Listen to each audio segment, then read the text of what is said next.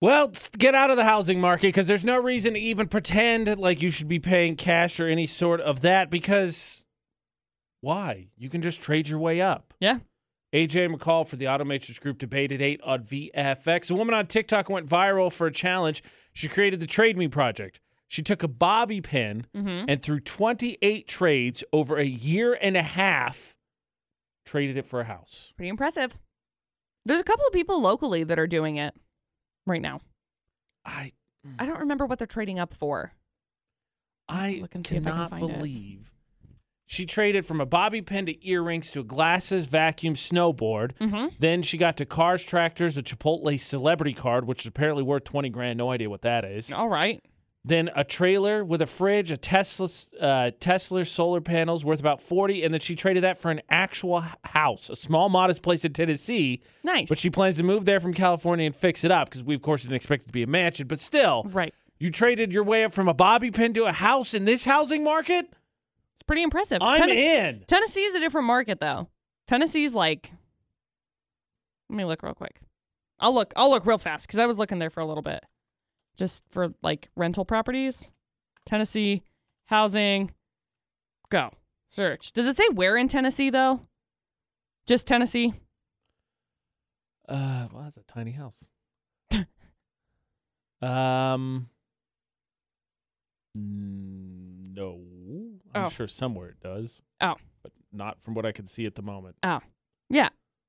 I mean, I'm just looking looking into some of these some of these places. I'm sure I'm going to get all kinds of ads here shortly afterwards, but that doesn't. That's got to be a rent because it says thirteen hundred dollars. I was like, um, what?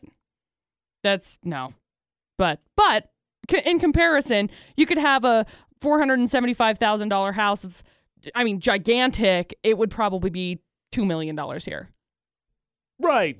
I mean, the housing market is expensive everywhere, but it amazes me that someone could trade from a bobby pin up to a house. I don't even care what the house looks like. And that one for for saying it's a fixer upper from the outside looks looks fine. It's Yeah. tiny, but again, when you trade it from a bobby pin, who cares? Yeah, it's pretty impressive. It is astonishing to me that that like because I you would hear that if the first time this happened, like you hear this story like dude traded from a paperclip up to a house, you're like, no, that's stupid. Who would do that? And then you read the trades because of course it's not one trade, and you're like, how? Yeah.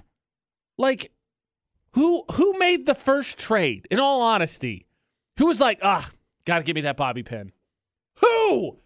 The the first dude that dude that made it popular traded a red paperclip. Who was like, I gotta get me that paperclip. I gotta get me that paperclip. I'm I'm blown away. I'm blown away. So apparently, just get out of the housing market entirely. Get you just a, a- like think about it. You could start higher up than a bobby pin. We got a guitar that we don't want in our house right now. That's like four trades in. Just got to get on the internet and be like, all right, I'm, I need to trade this guitar.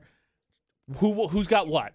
Well, I think what it comes down to when you look at it like that, there's so many people because for you, you're like, man, I'm done with this. Because like the first guy that did it did it in 2005, and he traded it for the paperclip for a fish-shaped pen. I'm sure he was just like, dude, that's a cool pen. I'll trade you a bobby pin or paperclip for it. And he was like, yeah, I'm sick of this pen. Here, have it. Yes, I, I like. I would take the pin too. That's what I'm saying. Like, who who needed to trade for a bobby pin? Well, you could go buy them by the thousands. Right. That's what I'm. That's what I'm saying. They, the the person who has it, it's like the same thing with your guitar. It's like I don't want this guitar. I wouldn't use this guitar. You know, like somebody else does. They want it. Like somebody who probably was pulling their hair up was probably like, "Oh man, I really need a bobby pin." She's like, "Good news, I have one." She's like, "Oh, cool. Well, I'll trade you for a pen." Great. Everybody, just start trading to get to your house. Yep. Uh, apparently, you should never lend money. It's a minuscule percentage, but if you find out that something could lead to a physical fist fight, wouldn't you kind of just stay away from that? Yeah. So, why ever bother to lend money, especially in a world where a bobby pin can be traded all the way up to a house? If you were going to end up in a fist fight, wouldn't you do what you could to avoid that? I don't think most people seek that out. No. Not, AJ, not many people do. AJ and McCall on VFX. Well, apparently, according to a new study, there's a 50 50 chance if you lend someone money, it's going to go badly. What? So that's already not off to a good start. No way. And in totality, there's a 7% chance that lending someone money means you're going to get into a fist fight. Seven percent. That's one in 14. I was, yeah. I, I want to say that I feel like that's low, but seeing as I've never been in a fist fight before, I guess I can't speak to it. I mean, I, I don't know who got to the 14 people they lent money to, but I, I feel like odds are better that some it's going to take less than 14 people for someone to really, well, not really stiff you. Obviously, it's a 50 50 shot. Mm, so, yeah. like, if you lend money to 14 people, seven of them are be like, ah, uh, mm, Mm. next week, Sorry. every time. Yep. of those seven people, one of them you're going to get to the point where you're like, that's it. Uh, but that being said, you know what's nuts about that? It's so you know it's interesting, right? You can get in all the policies, uh, your own policy of who you lend money to, and the Yeah. number one overall policy should always be never lend anything that you can't afford not to get back. Mm-hmm. That at least keeps you in the, the realm of safeness in terms of if you do get stiffed, Yeah. hope it does not detrimental to your long-term financial, mental, etc. health. That being said, it's nuts to have this that lending money could one in fourteen percent, one in fourteen people will you will get in a fight with lending money. It's weird to put this right next to the fact that lady makes 28 trades from bobby pin to house.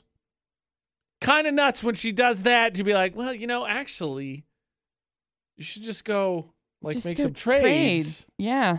and like Yeah. Just There you see go. what happens. your money's there. Ta-da!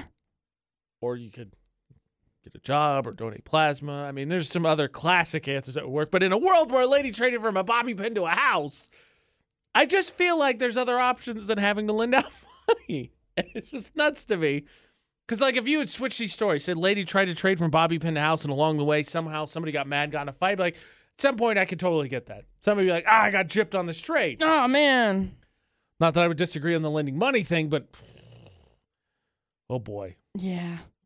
Mm-mm. That's why you always you only lend money to people you can physically track down and be like, "Hey, Punch in the face. where's my money?" Yeah, I mean, we heard the song earlier. It's a holly jolly Christmas. Punch her just for me. That's that was the line in the that song. That was the line. Yep. That was the line we missed. So uh, just be careful out there this holiday season. Everybody wants everybody to have a magical season, but but if someone's like, "Hey, I need a few extra bucks," there's a one in fourteen chance, and maybe you should ask them up front. Are we gonna fight over this? And if they say no, that's exactly what someone you're gonna fight with would say. That's that's true. That's true. Nothing's more festive than, you know, decking the halls, Obviously, decking the halls. Exactly.